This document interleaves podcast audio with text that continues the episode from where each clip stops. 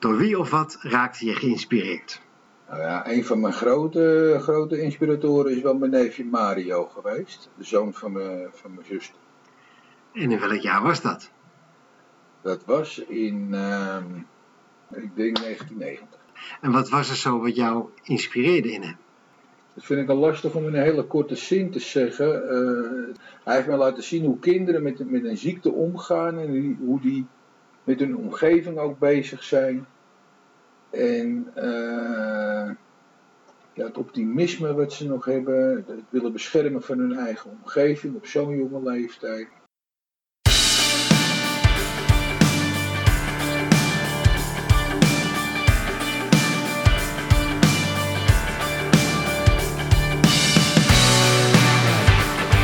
Dit is Luister je gelukkig. Podcast waarin Marcel Beijer in gesprek gaat met mensen die geïnspireerd raakt. En ook jou met hun verhaal willen inspireren.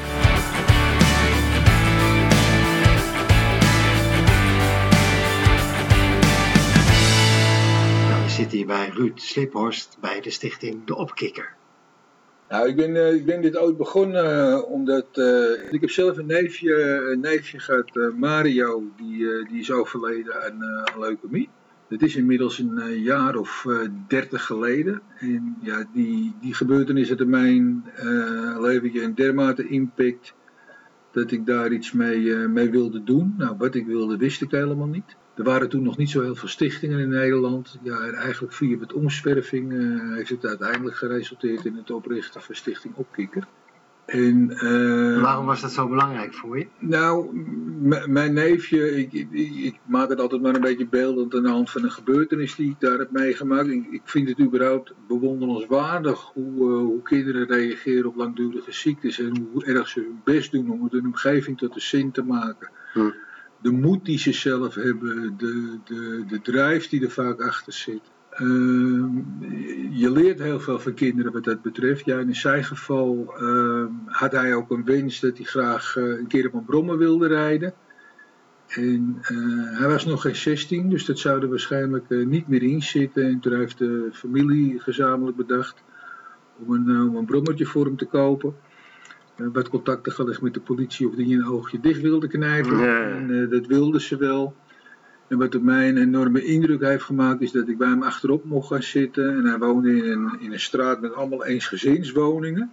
Met allemaal van die grote ramen. En hij zat dus voor op die brommer en ik zat bij hem achterop. En dan die big smile, eh, gewoon die hele straat door in al die ramen. Dat was, eh, Ja. dat, dat was gewoon een heel mooi moment. En zo'n moment, hè, dat is pas achteraf, kom je tot het inzicht, zou je iedereen wel willen gunnen. Ja. En eh, nou, dat heeft uiteindelijk nogmaals geresulteerd in het oprichten van Stichting Opkikker. Het bieden Ja. van ontspanning aan gezinnen. Want hoe oud was je toen, toen, toen dat, eh, dat brommerritje Eh, ja, als ik zeg 30 jaar geleden, eh, was ik zelf een jaar of 29 denk ik. Oh, je was een stuk ouder dan hij. Ja, dat, is, dat verklaart ook de speciale band die ik met hem had. Ja. Hij, ik heb hem altijd gezien als mijn kleine broertje. Ah, En ja, Ja. dat is eigenlijk eh, waarom je zo'n speciale band... Kijk, iedereen heeft wel een band met zijn familie, maar hij, eh, ja, soms heb je dat. Ja, hij heeft een ander plekje. Ik scheel zelf 10 jaar met mijn broer. ja. Dus dat verschil zit er altijd al in. Ik ben opgegroeid zonder vader. Eh, mijn zuster was op een gegeven moment gescheiden. Dus weet je, en dus Ja. achteraf hebben die, heeft ze wel weer een man ontmoet en zo. Maar er zaten heel veel overeenkomsten, waardoor ik eigenlijk een beetje dat kopiëren heb wat, mijn, ja, wat ik thuis had met mijn broer. ja. Ja, dat had ik een beetje met hem. Maar goed, dan kan je vrijwilligerswerk gaan doen of je kan... Maar jij dacht, ik ga een stichting oprichten. Er was toen de tijd nog niet zoveel. Ik bedoel, eh, we praten over een tijd van, eh, van 30 jaar terug. De Clinic Lounge was net begonnen. Dus Ah, die, die bestonden ook niet. En Make-A-Wish, eh, ja, die was iets eerder. Maar dat was het ongeveer. Kijk, tegenwoordig heb je honderden stichtingen in Nederland. Maar Ja. dat was toen niet. Oké, ja. Wat, wat, ben- was de reden dat je begon, zeg maar? Nou Ja, Mario, maar...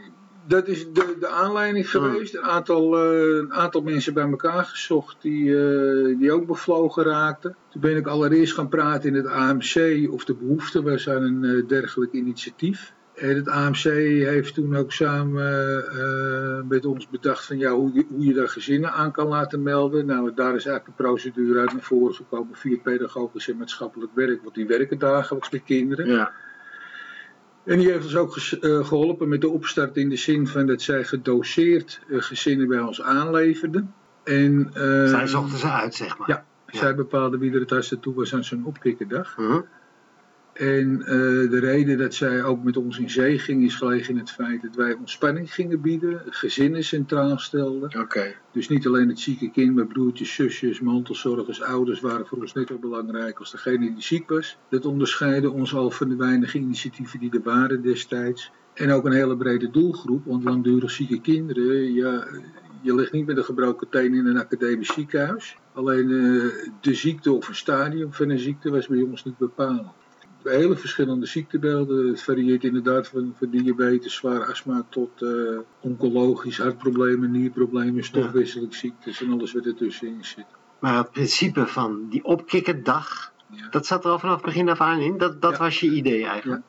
Op basis van een gesprek met het gezin thuis wilden we alle hobby's en interesses van alle gezinsleden achterhalen. En die informatie gebruikten we dan ook voor elk gezin afzonderlijk een leuke dag te organiseren. En dat was altijd het verschil.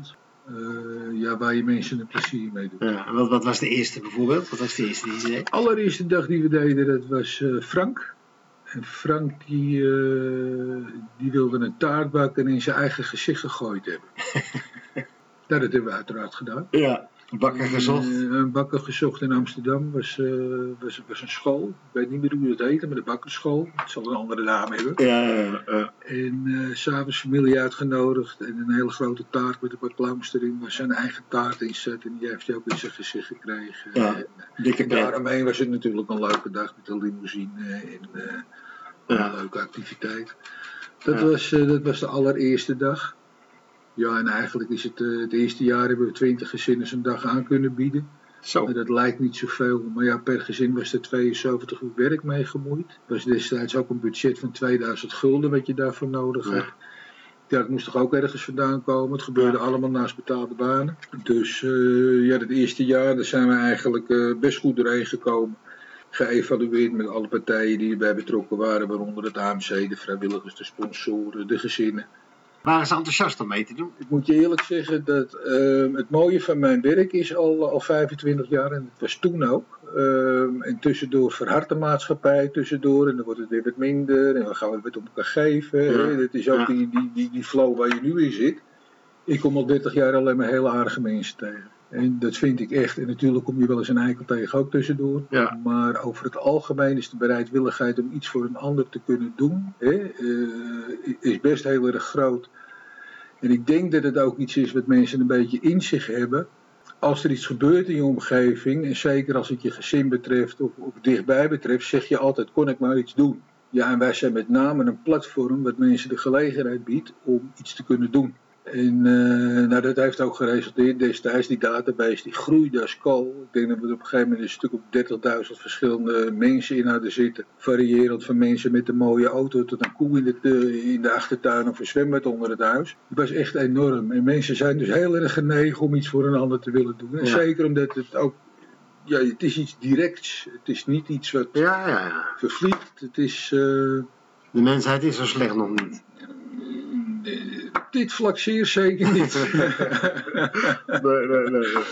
Nee, wat je zegt, jij maakt natuurlijk altijd de positieve verhalen mee. Ja, ja. Ja, natuurlijk kom je ook wel eens iemand tegen die niet zo aardig is. Maar ja, Ja. het is natuurlijk. eh, ik praat altijd een beetje zoals ik ben. Maar je hoeft er niet aan mee te doen. Maar als je niks doet, dan ben je een eh, puntje, puntje, puntje. Ja, ja, ja. Toch? Ik bedoel, Ja. Het is heel onomstreden eh, iets voor zieke kinderen doen. Wat kan daarop tegen zijn? Maar Bijna niet, maar je bent in, in, die, in die 20, jaar- 25 jaar ben je ook uitgegroeid tot eigenlijk een nationale bekende stichting. Dat mogen we denk ik wel zeggen. Ja, Ja. We horen, eh, ja, volgens de richtlijnen en volgens het CBF horen we bij de grote stichtingen in Nederland. Mhm.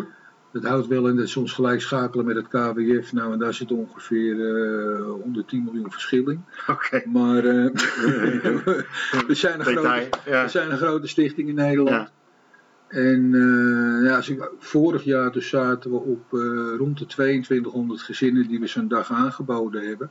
In, die, in die 25 jaar? Nee, in dat jaar, verleden jaar 2200 gezinnen. In één jaar? Ja.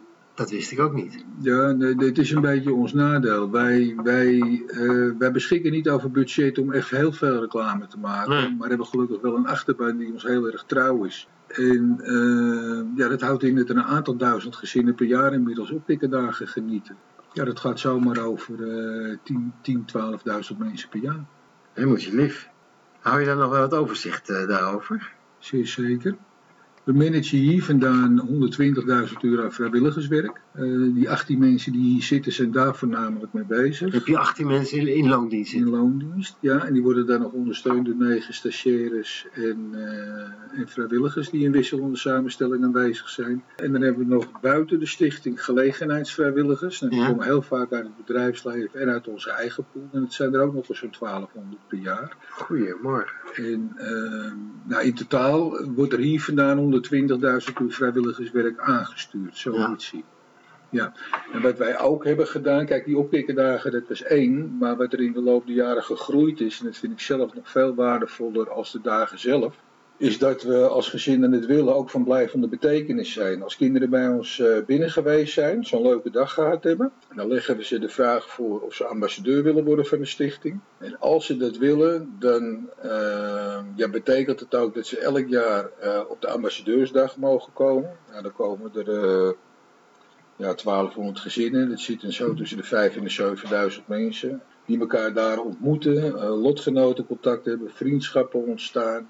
Ze krijgen ons allerlei beloningen in de vorm van speltjes, medailles, uh, een eigen blad wat ze één keer per jaar krijgen. Ze mogen zelf uh, gezinnen aanmelden waarvan zij denken dat ze een opkukkendag kunnen gebruiken, maar dat moeten wel lotgenoten zijn. Dus op die manier kunnen ze ook iets weggeven in plaats van alleen maar ontvangen altijd. Dus we motiveren ze heel erg in hun, uh, in hun, ja, in hun zijn en in hun beperkingen proberen we ze ook ja, van waarde te laten zijn voor, uh, voor anderen. En ja, dat programma dat heeft inmiddels een kleine 3000 ambassadeurtjes hebben erin zitten. Ja. En ja, dat verhoogt eigenwaarde. Het, het, het, is, het is een hele, een hele mooie, mooie, mooie formule waarbij je, ook, waarbij je ook merkt dat het een, een hele grote toegevoegde waarde heeft voor die kinderen en voor de gezinnen ook. Mensen grijpen zich er soms aan vast omdat ze zien, hé, hey, ik kan ook iets doen voor een ander. In plaats van altijd maar in de underdog zitten. En wij transformeren ze eigenlijk, maar ja, dat zijn dan van die mooie volzinnen. We transformeren ze van patiënt naar, uh, naar ambassadeur. Ja, dat is eigenlijk wat we doen. Dat is nog waardevoller dan de dag zelf. Dat ja. is niet meer dan een start van heel veel opkikkermomenten door je leven heen. En dat is, uh, dat is een groot voorrecht om je daarmee bezig te mogen houden. Dat geloof ik. En is, is het ook iets wat je, wat je nou vooraf gedacht had dat dit het zou worden toen je 15 nee, jaar was, het, het begon met individuele dagen. Mm -hmm. hè, en dat, was, dat waren prachtige dagen op allerlei manieren. Um, die ambassadeursdagen die zijn daar later bijgekomen op, Ja. een, uh, op een manier, uh, dat, dat is gegroeid. Uh, ja, momenteel is dat gewoon een hele duidelijke, duidelijke keuze die we gemaakt hebben. Dat Ja. we dat ook heel graag verder uitbouwen. Omdat ja, je hebt zoveel stichtingen in Nederland die inderdaad, als het mooi weer is, leuke dingen gaan doen. Ja. Dat is niet wat we doen. Nee. Er zit een hele dimensie achter nog. En uh, dat maakt het ook inderdaad dat je nog van toegevoegde waarde bent. Ik heb altijd de droom gehad, en die heb ik nog steeds, om in Nederland een vaste plek te hebben waar gezinnen met zieke kinderen altijd naartoe kunnen op momenten dat ze het moeilijk hebben. Nou, om zoiets te realiseren, uh, uh, dat idee is niet weg. Maar we hebben in de loop der jaren zijn we natuurlijk begonnen met, uh, met opkikkendagen voor 50 gezinnen tegelijk. En dat doen we op de Eemhof. Ja. En daar heb ik 12 locaties staan die ook permanent tot onze beschikking staan en die we ook zelf gebouwd hebben. Die, die villaatjes. Nee, we hebben daar twee gebouwen. Ja. Daar heb ik een politiebureau in zitten, een brandweerkazerne, een kasteel, een beauty salon, een kabouterhuis, een kookstudio, een theatertje, een fotostudio, een feestzaaltje. Nou, dat pakket, dat zijn eigenlijk twaalf, twaalf dingen die ik sowieso permanent in kan zetten voor van alles en nog wat. Geweldig. Nou, als ik dan zo'n opkikkerdag heb, dan laat ik er nog een aantal limousines naartoe komen, uh, een paar helikopters, een paar speedboten. Uh, kortom, rond 30 verschillende activiteiten. En die passen allemaal in, die, in het palet van wat gezinnen leuk vinden. Dus Ja. nog steeds hebben we die persoonlijke gesprekken met de gezinnen. Dat doen we alleen wel telefonisch tegenwoordig. Peilen we nog steeds al die hobby's en interesses. En al die gezinnen die komen op zijn dag, doen allemaal iets verschillends. Oké. Dus Ja, de ja, die vliegt in een helikopter en de ander ligt in een beauty salon. Ja. Het, het is maar net waar je mensen blij mee maakt. En dat concept heeft er ook toe geleid dat je heel makkelijk op kan schalen. Het enige wat me nog wel eens in, dit is geld. Ik bedoel, ja, de catering moet betaald worden. Ja. De spullen en de plek die heb ik, de vrijwilligers heb ik. Dus ik kan het onbeperkt uitbreiden. Dat heeft er ook toe geleid dat we bijvoorbeeld een hele intensieve samenwerking hebben met een collega-stichting, Stichting Droomdag. En die eh, ja, organiseren ontspanning voor gezinnen waarvan een van de ouders ernstig ziek is. Dus dat zijn vaak ouders met kanker. Ja, die ook alleen maar leuke momenten met hun kinderen willen beleven. Dus die stromen prima in op onze dagen ook. Doen dezelfde programma's. Ja. op die manier ja, hebben we eigenlijk een doelgroep hier achter hangen. Die is, eh, die is enorm. Kan je elk gezin die een opkikkerdag verzoekt ook belonen? Zeker, maar we kunnen erin sturen. Dus eh, het is zo dat eh, onze voornaamste aanmeldingsbronnen zijn nog steeds alle ziekenhuizen in Nederland inmiddels. Het is begonnen in het AMC, maar het is Ja. tegenwoordig alle 94 ziekenhuizen in Nederland die kunnen gezinnen bij ons aanmelden. Dat blijft wel de basis. De Dat is de ziekenhuismelding. basis, ja. En dat is ook je eikpunt eigenlijk. Hè. Als mensen zichzelf aanmelden, dan eh, maken we altijd nog een check met het ziekenhuis of het een langdurige behandeling betreft. En of ze een dag ook een toegevoegde waarde heeft. Dus die check blijft er altijd in zitten. Maar je kan dus ook op die manier bij ons binnenkomen. En dit nieuwe concept wat ik net al een beetje schetste. Dat we eh, eh, onze ambassadeurs lotgenoten aan laten melden. Ja? Ja, dat geeft eigenlijk al aan dat het een lotgenootje is. Ja, op die manier kunnen we ook aan gezinnen komen. Ja. Dus in die zin kunnen we daar eh, redelijk mee uit de voeten. En hoeven we mensen niet teleur te stellen. Op het moment dat je te weinig plekken of te weinig geld zou hebben, Mhm. ja, schroef je je aanmeldingen terug. Ja. Daar kunnen we op sturen. Zijn er nou ook, ook dingen die je bijgebleven zijn en dat je zegt van nou, dat, dat was nou echt. Wauw, dat was nou echt iets bijzonders. Dat dat Of is dat gemeen om te vragen? Zo verschrikkelijk moeilijk. Nee, het is niet gemeen om te vragen, maar elk jaar weer. Ik moet zeggen, het eind van het jaar is altijd wel zo'n puntje dat je achterover gaat zitten, want dan ga je je jaarverslag maken. En ik moet zeggen, het is al, al, al bijna 25 jaar alsof ik in een film speel. Want als je dus aan het eind van het jaar zit te kijken wat er in een jaar allemaal gebeurd is. Dit is soms niet te filmen. En of het nou zit op het vlak van de dagen die we organiseren. Elke dag is een hoogtepunt wat mij betreft. hè, Ja. Dat kinderen geweest zijn. Ik moet ook zeggen dat de drive die ik heb. Ja, die, die komt ook echt nog steeds van binnenuit. Het is natuurlijk lang niet altijd leuk meer ook. Want het is ook een bedrijf tegenwoordig. Is, Het is zakelijk geworden, ja, ja, ja. ja. Maar ik heb nog als mensen weggaan op het eind van de dag en ik sta ze uit te zwaaien. Dat ik met de tranen in mijn ogen sta. Ja. Dus ik zeg, ik, ik, ik ben heel erg bevoorrecht dat, dat wat, ik, eh, wat ik heb meegemaakt, dat ik dat om heb kunnen zetten in iets positiefs eigenlijk. En dat ik eigenlijk tot op de dag van vandaag aan het verwerken ben. En bijvoorbeeld met het uitzwaaien. Ja, dat zijn altijd de momenten dat ik weer met de tranen in mijn ogen sta. Daar Ja. kan ik gewoon niks aan doen. ja. Na 25 jaar nog. Onvoorstelbaar, ja. Wat zou Mario ervan vinden?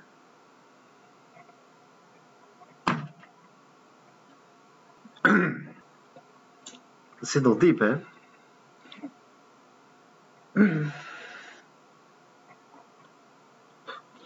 Het gebeurt alleen eventjes op dit soort momenten. En nogmaals, want als ik... Normaal in de dagelijkse praktijk heb je het daar niet meer over. Maar je band was heel speciaal met hem. Ja. Ja.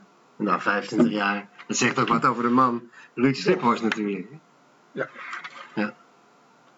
Zullen we erover ophouden of niet? Nee, nee, nee. Nee. Weet je, dit zijn momenten, en wat zou je ervan vinden? Ik denk die rete trots is. Ja. Nou, maar je, je- ik, ik kom erop omdat je zegt van, van iets negatiefs, hè, dat, dat, dat Iets verlies. positiefs maken. Je, je hebt een enorm, uit zijn naam eigenlijk, heb je een enorm eh, imperium. Nou, dat is een Ja, maar goed, weet je, dat speelt op een gegeven moment ook niet meer. Althans, voor, voor jezelf wel, maar eh, als ik dit zou hebben tijdens mijn dagelijkse... Nee, nee, nee, neem je me ook niet serieus. Nee, Jawel, jawel. Nee, nee, maar, maar zo zit het wel natuurlijk. En, eh, en dus is het alleen maar mooi dat je je in mag zitten voor dit soort dingen. En daar ook elke dag weer heel bevoorrecht eh, Ja. mee voelt. En dan ook nog dat anderen je daartoe in de gelegenheid stellen. Dat jij daar geld voor geven. Ja. Ja, dat moet je, dat moet je denk ik eh, koesteren en blijven waarderen. En het is geen werk. Voor mij is het nooit werk geweest. Wat fantastisch. Maar je had een andere toekomst voor jezelf weggelegd, of niet? Nou joh, ik heb nooit geweten wat ik wilde worden. Ik ben, ik ben, eh, ik heb alleen MAVO. Ik ben vanaf school ben ik eigenlijk de ambtenarenwereld ingerold en daar werd ik, eh, bij het kadaster heb ik gewerkt. Dus daar boek je huizen over van meneer A naar meneer B Ja. en, en alles wat Heel erbij te hoort. hoog eigenlijk. En ik stam ook uit een milieu, en zeker destijds, als je ambtenaar was, nou, dan werd je er wel 65. Hè? Dus, Ja, ja, ja. eh, ik bedoel, echt het oude ambtenaren gebeuren. Dus ik zat daar eigenlijk prima. En eh, ik was toen de tijd wel, en dat heb ik me nooit gerealiseerd. Het is ook naarmate je ouder wordt dat je dat in de gaten krijgt. Eh, ik was dan lid van een eh, personeelsvereniging. Ik zat daar in de ondernemingsraad. Ik was met een hele hoop dingen bezig. Die eigenlijk niet met mijn dagelijkse administratieve functie te maken hadden. ja, Waardoor je toch achteraf kon, kan concluderen dat je ja, toch een stuk ondernemerschap in je hebt. Wat, wat daar gewoon nooit aan de oppervlakte is gekomen. ja, precies. Nou, toen dat met mijn neefje eh, gebeurde, toen eh, eh, gingen ze hem ook wel eens sponsoren met de activiteiten die we deden. En toen de tijd werd het kadaster ook verzelfstandigd. En toen hadden ze allerlei mobiliteitspotten om de mobiliteit op gang te brengen. En toen zeiden ze, als je eh, een studie gaat volgen, dan kunnen we je voor 50% vrijstellen van je werk. Ja, ik moest wat uitkiezen. Toen ben ik sociale dienstverlening gaan doen. Oh ja. Lekker lullen kon ik wel, vond ik. ja, en toen had ik eigenlijk de, de basis gelegd van, eh van. En toen is het een zolderkamertje afgegroeid naar een heel klein kantoortje. Ja, Dus 10 vierkante meter en dan zaten we soms ook met z'n zeven. Dus, eh, nou en daar hebben we dan eh, gezeten. Ja, en eigenlijk is het toen steeds groter geworden. Zo moet je dat een beetje zien. mooi man. Mooi. Ja. Het, is niet, het is niet te bedenken. Nee, nee, het is niet, ja, dat, is ook, dat zeg je heel goed. Ja, Het is ja, niet het is te niet te bedenken. Nee, het is niet te Ik bedenken. heb, ik heb gelukkig ook altijd wel tegen de juiste mensen eh, ben ik altijd opgelopen, ook bestuurlijk. Eh, ja, ik, ik denk ook als je zelf maar eh, weet wat je wil en, da- en dat ook voldoende ventileert, dan kom je zo verschrikkelijk veel aardige mensen Ja, tegen. ja. Dat, eh, J- Jij hebt natuurlijk heel veel te maken met, je zegt het al, constant blije mensen. Hè? Van, kan jij uitleggen wat volgens jou geluk is? nou, ik denk geluk is als je, als je de mensen van wie je houdt en jijzelf eh, elke dag weer met een eh, grote lachse bed uitkomt. En eh, ja, blij bent dat je hier mag zijn. Ja, want jij ziet natuurlijk op die gezichten van die gezinnen, want Ja. ik zeg met nadruk geen kinderen, maar dat, in die gezinnen zie jij natuurlijk van wat, wat, wat iets positiefs kan doen. Hè? Zeker, en het is, het is niet alleen beperkt tot gezinnen. Eh, wij zeggen tegenwoordig dat we een keten van kracht zijn en samen sterk en, en noem het maar op. Ehm, ook onze vrijwilligers, die eh, bied ik hetzelfde gevoel. Onze relaties bied ik hetzelfde gevoel. Want ze mogen allemaal iets betekenen voor een ander. We zijn niet meer dan een platform van goed doen. En dat we dat hier gekneed hebben tot een mooie organisatie waar ieder op zijn eigen manier daar een, eh, een invulling aan kan geven. Ja. Dat is denk ik het, eh, het unieke van Stichting Oppikken. En of het nou eens een beetje ons 5 euro per maand geeft, of omdat het is dat je de lakij mag spelen in het, in het kasteel. Hè? Ja, Eh, of de koets mag rijden, of noem het maar op. Dat eh, het beperkt zich al lang niet meer tot alleen gezinnen. Het is ook voor, voor mensen soms een hele levensinvulling. En het ambassadeurschap waar ik net over praat. Het is soms een reden van bestaan voor mensen geworden. En, en dat is wel apart, moet ik je, moet ik je zeggen. In de zin van, waar, waar, waar- waar zit dat in? Ja, om maar wat rare voorbeelden te geven. Ik kom wel eens op een begrafenis en dat wordt helemaal in de opkikkersfeer eh, georganiseerd. Ja, dan weet je, dan zit ik voor mezelf, kan ik daar met mijn hersens bijna niet bij. Nee. Eh, verleden jaar had ik een vrouw die de opkikker op haar onderbeen liet tatoeëren. Ja, ja. ja, dat bedenk je niet, zoveel betekent je dus. blijkbaar. Of jij, je hele Nou ja, gewoon de, de, de stichting op Ja. zich en de gemeenschap die we zijn blijkbaar hier. Ja. En, eh, Familieachtige setting. Ja, bijna. het is, het is een, eh, de, de betrokkenheid is enorm. Die is echt enorm. En Ja. het is een bepaalde kern mensen. En het is ook ons geluk wel. Dat doordat wij zo'n hechte achterbaan hebben, eh, lijkt het ook allemaal alsof alles hier vanzelf gaat. Ja, want we zijn groot. Jij zegt net al, nou, ja, ik wist niet eens dit en ik wist niet eens Nee. dat. Maar dat zijn, dat zijn toch behoorlijke records die we hebben. Zeker. Maar alles loopt hier. En Ja. ja, ja dat is ook je valkuil. Ja, dan denken ze het gaat te goed. Ja. Kijk, als je veel binnenhaalt, kun je veel reclame maken. Ja, hier zit het niet zo. We Nee. hebben het niet. Dus Nee. we moeten het hebben van eh, Ja. aardige mensen. Wat ik tot slot wil weten is, is de mens Ruud Sliphorst gelukkig? Ja. Waar zit dat in, Ruud? Nou, ik zit er voornamelijk in mijn gezin. Ik denk dat moet altijd op één staan. Ik heb eh, een hele lieve vrouw. Mijn leven lang al. Eh, dat is tegenwoordig ook uniek. denk Ja. Die ook heel erg met me meegegroeid is. Ook de basis is natuurlijk van alles wat ik kan doen. Want zeker in de beginjaren, ja 80 uur per week was heel normaal. Ja. Ja, zij heeft ook altijd geweten waarom we het doen. Zij heeft hetzelfde neefje. Ik heb een hele lieve dochter. Die is inmiddels eh 27 en eh, en 4,5 maand zwanger. Kijk, gefeliciteerd. Dus ehm ben ik heel erg blij mee. Hij heeft ook altijd bij de stichting, daar waar het nodig was, eh, geholpen. Ik heb een zoon, want vanaf zijn geboorte eigenlijk maar één wens toen hij kon praten. En dat is dat hij in de kikker wilde zitten.